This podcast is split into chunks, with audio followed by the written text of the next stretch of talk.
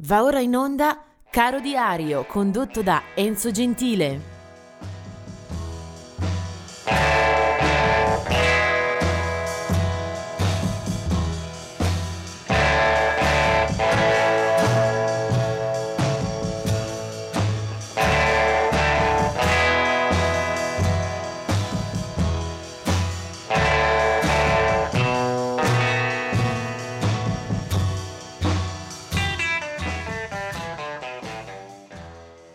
Siamo al 16 di eh, settembre.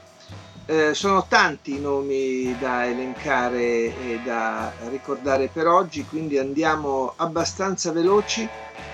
Partendo con i nati, 1921 nasce John Hendrix, eh, una eh, tra le voci più importanti, più raffinate, eh, più espressive nel campo della musica americana, è un artista che morirà poi nel 2017 che ha influenzato soprattutto tra jazz e dintorni, eh, per esempio tra coloro che devono moltissimo a John Hendrix anche i Manhattan Transfer.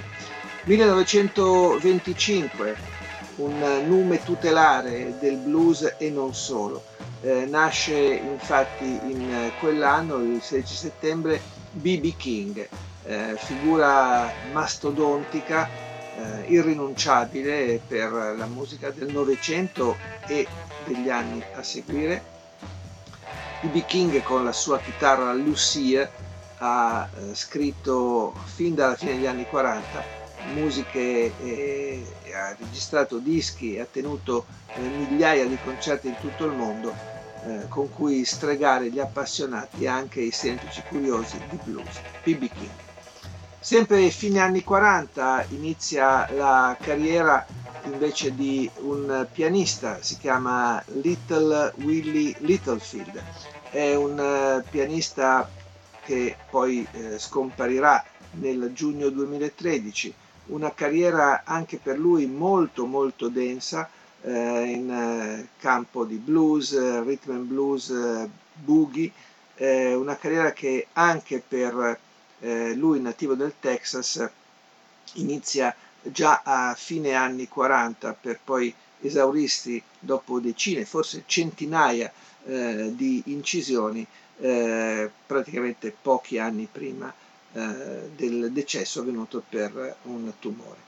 1934 invece Dick Extall Smith, eh, noto per essere stata una delle colonne dei Colosseum, gruppo che abbiamo molto amato eh, sul fronte britannico eh, in attività tra, dalla fine degli anni 60 con eh, molte frecce al proprio arco, un album su tutti, Valentine Suite. 1941 eh, è Joe Butler dei Loving Spoonful, mentre un anno dopo, 1942, eh, nascono Bernal, eh, Bernie Calvert degli Hollis, eh, bassista, eh, entra nel gruppo del 1966 quando ancora eh, vi milita Graham Nash, la figura più notoria di quel gruppo, e sempre del 1942 Kenny Jones, un batterista che abbiamo trovato in tantissime incisioni, eh, ma che eh, a un certo punto subentra come eh, membro degli Who eh, dopo la scomparsa di Kate Moon, eh, batterista questo molto duttile, molto efficace, abilissimo su tanti fronti musicali. Del 1954 invece è Colin Newman degli Wire, gruppo anche questo in arrivo da Oltremanica, un personaggio dedito alla sperimentazione, alla ricerca, a sonorità che pur eh, basandosi sulla grammatica rock eh, esplorano e trovano eh, soluzioni sempre molto molto intriganti. E Colin Newman. 1962 Stephen Jones eh, dei, Be- dei Baby Bird e del 1963 è invece Richard Marx eh, che a dispetto del cognome è un musicista, un artista, un cantautore tutt'altro che rivoluzionario, Nato a Chicago nel 1963, appunto, Richard Marx è un cantautore di enorme eh, notorietà e fama, soprattutto tra gli anni 80 e i 90, va in testa alle classifiche con uno stile eh, di autore eh, molto morigerato, ma anche efficacissimo presso il grande pubblico. Eh, I suoi brani sono stati cantati anche da Julio Iglesias, da eh, Michael Bolton, da Barbara Streisand, da eh, Luther Vandross, insomma si sono cimentati un po' tutti con le canzoni di Richard Marx. 1968 nasce Mark Anthony, anche in questo caso grande successo commerciale, Mark Anthony nasce a New York, eh, in quel di Harlem, eh, da genitori portoricani, eh, la sua specialità è la musica salsa, è intrisa con il pop, eh, anche per lui vendite in gran quantità, come per Nick Jonas dei Jonas Brothers, nato nel 1992. Veniamo invece a guardare da vicino eh, alcuni degli artisti che ci lasciano in questa giornata. Nel 2000 muore Paula Yates, eh, più che una musicista è una artista molto conosciuta eh, in Inghilterra, conduttrice televisiva, presentatrice, eh, animatrice della scena britannica, eh, nota anche per essere stata eh, la moglie di Michael Hutchins eh, degli In Excess, oltre che per essere protagonista eh, del gossip e della stampa pettegola eh, appunto del, in Gran Bretagna. 2004 muore Johnny Ramone eh, della famigerata, tra virgolette, naturalmente, famiglia dei Ramones, quindi il punk americano in prima fila, grazie anche a al, alle sue performance. Del 2008 è Norman Whitfield. Norman Whitfield è conosciuto per l'influenza lasciata soprattutto come autore eh, di tante canzoni e produttore discografico eh, legato in particolare alla Motown Records eh, di Detroit eh, per lui tanti, tantissimi i successi, eh, spesso scritti a quattro mani con Barrett Strong, eh, successi che hanno giovato alla carriera dei Temptation, di Gladys Knight, di Marvin Gaye e di tanti altri. Eh, Norman Whitfield muore a Los Angeles all'età di 68 anni.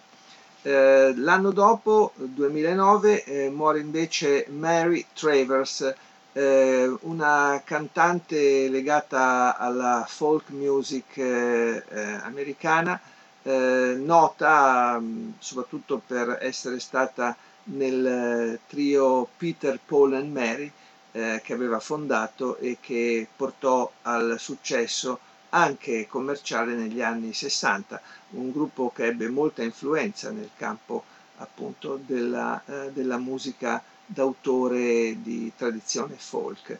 Eh, poi a seguire dal 70 anche eh, diversi album solisti eh, per lei che muore il 16 settembre del 2009.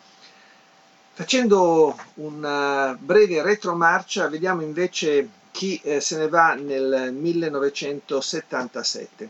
Lui è Mark Bolan, un personaggio eh, illustre per la scena musicale internazionale, un vero e proprio mito in campo inglese.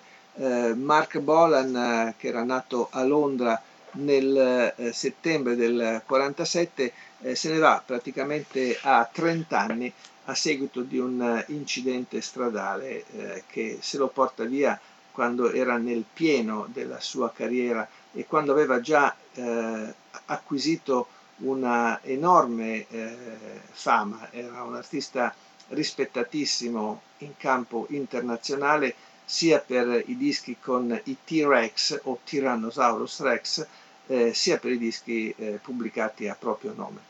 Um, vendite enormi per lui eh, e soprattutto una uh, ispirazione che fornirà a tutto un intero movimento di cui è capofila, il glam rock britannico.